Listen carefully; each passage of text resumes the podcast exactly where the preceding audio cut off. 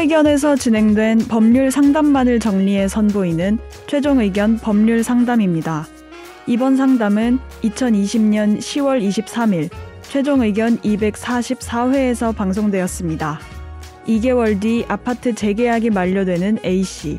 집주인은 자신의 가족이 그의 집으로 들어가겠다며 나갈 준비를 해달라고 했습니다. 이때 A씨가 집을 구하지 못해 이사를 갈 수 없다면 계약을 갱신할 수 있을까요? 또 집주인이 가족의 세입을 가장한 거라면 손해배상을 청구할 수 있을까요?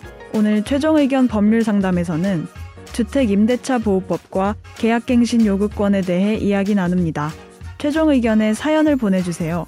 법률 상담해 드립니다.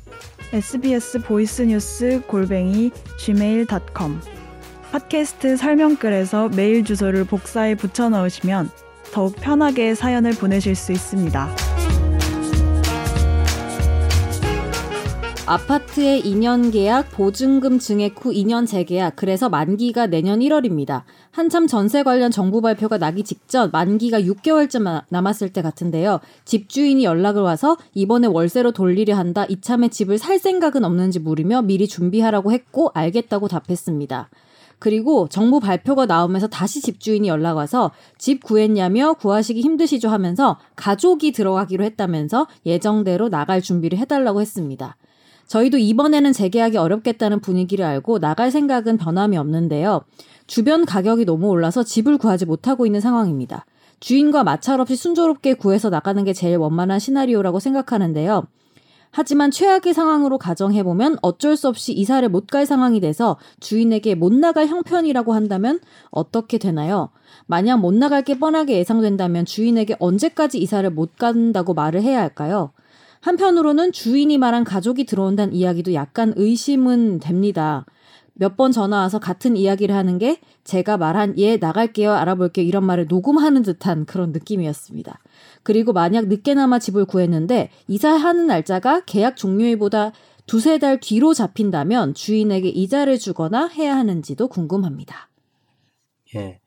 근데 뭐 음. 지금 진행 중인 주택 임대차고 네. 이제 법이 시행이 됐잖아요. 네. 그래서 지금 진행 중인 임대차 계약에도 적용이 되는 거기 때문에 음. 그 유명한 갱신 요구권을 행사하실 수 있거든요. 음. 그래서 근데 재계약 한번 하셨는데 들어와 산다고 재계약 한 번 한 거 상관없습니다. 아, 아, 아. 집 주인이 들어와 산다고 해도요? 아, 그러니까 이제 어 그렇죠. 네. 이제 그거 남은 거죠. 네. 그래서 이분이 그러니까 일단 둘로 나눠서 말씀드리면 뭐 알았다라고 하는 게 만약에 나 진짜 나가겠다고 이렇게 완전히 합의가 어, 정당하게 된 거라면 근데 그 시절이 이제 법 시행되기 전이잖아요. 근데 시행되고 나서도 지금 전화가 오셔서 네네. 녹음을 한 것 같다고 예 나갈게요 이 말을 녹음한 것 같다고. 그렇죠, 그렇죠. 그래서 말이 그 정도 시행 이후에도 그런 얘기가 됐는데 계약갱신 요구권이 상당히 강력하게 보장이 되는 거라서 음.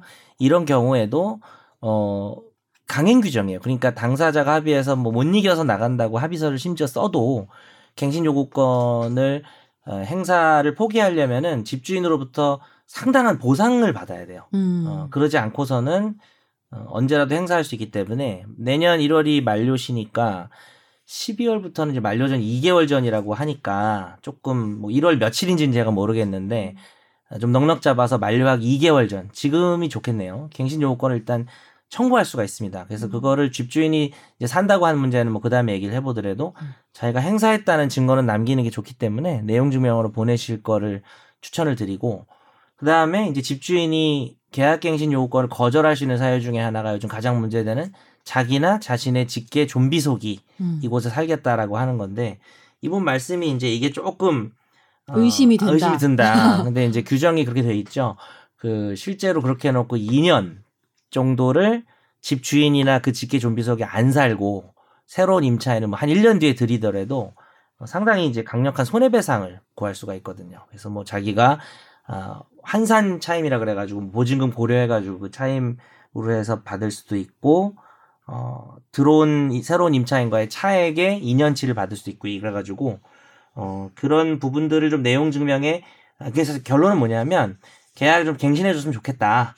그리고 어, 집주인이나 직계 좀비 속이 사는 게 아닌 경우에는 뭐 손해배상을 청구한다 이런 식으로 좀 내용 증명을 보내는 게 일단 법적으로는 제일 안전한 상황인 것 같아요. 보내지 전- 않으면 보장 못 받아요? 그 갱신 요구권을 행사를 하지 않으면 그래서 이제 올해 12월부터는 만료전 2개월부터는 행사를 못 해요. 네. 지금은 이제 만료전 1개월 전에 행사하는 건데 이분이 애매하게 1월이니까 만료 2개월 전에 행사하는 게 안전할 것 같다는 말씀이고 행사를 안 하면 어, 보호를 못 받죠. 근데 행사했다는 확실한 증명이 뭐 전화해서 녹취해도 됩니다. 음. 근데 이런 거지. 내용 증명이 이분이 하는. 말은 내 생각에는 그렇게까지는 갱신을 안할 거긴 한데 음. 시- 구해 구하긴 할 건데 만약에 한두 달 정도를 그런 얘기도 있었죠. 이제 늦추고 싶으면은 뭐 돈을 따로 줘야 되는 건지 그런 건 없죠. 아니면 돌아서 갱신 요구를 어, 마지막으로 그 질문을 음, 저 음. 선재 아나운서 얘기를 딱 해주셨는데 갱신 요구를 내서 이렇게 가는 게 아니면 그냥 나가셔야죠. 거기서 한 달 두 달도